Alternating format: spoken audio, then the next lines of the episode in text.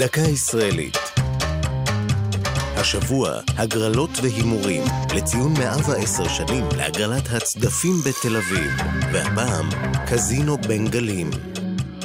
בתל אביב של שנות ה-20, המקום הטוב ביותר למצוא בו מנת חמין הגונה בצהרי שבת היה הקזינו. מיזם ראוותני של מסעדה ובית קפה על שפת הים, שמשך עליו אנשי תרבות ורוח, מביאליק ואחד העם ועד ווינסטון צ'רצ'יל, שביקר במקום במהלך סיורו בארץ כשר המושבות של האימפריה הבריטית. קזינו גלי אביב שכן על החוף בקצה רחוב אלנבי. את בנייתו יזם ב-1921 האדריכל סלומון גרגורביץ' קרזנובסקי, יהודי עמיד מאוקראינה, שביקש להביא לעיר העברית הראשונה מעט מחיי הזוהר האירופאיים. את המבנה תכנן בהשראת בית קזינו מפורסם בעירו, אודסה. אף על פי שבמקום לא היו משחקי הימורים, הוא זכה לכינוי קזינו.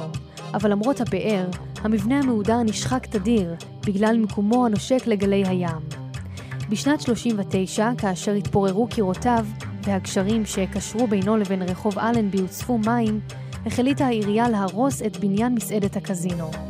בפיצוץ מרובה סקרנים שקע המבנה אל תוך הים. רק אדם אחד, שהתקרב למבנה קצת יותר מדי, נפגע ברגלו מהפיצוץ. היה זה בעל החזון והיזם סלומון קרזנובסקי.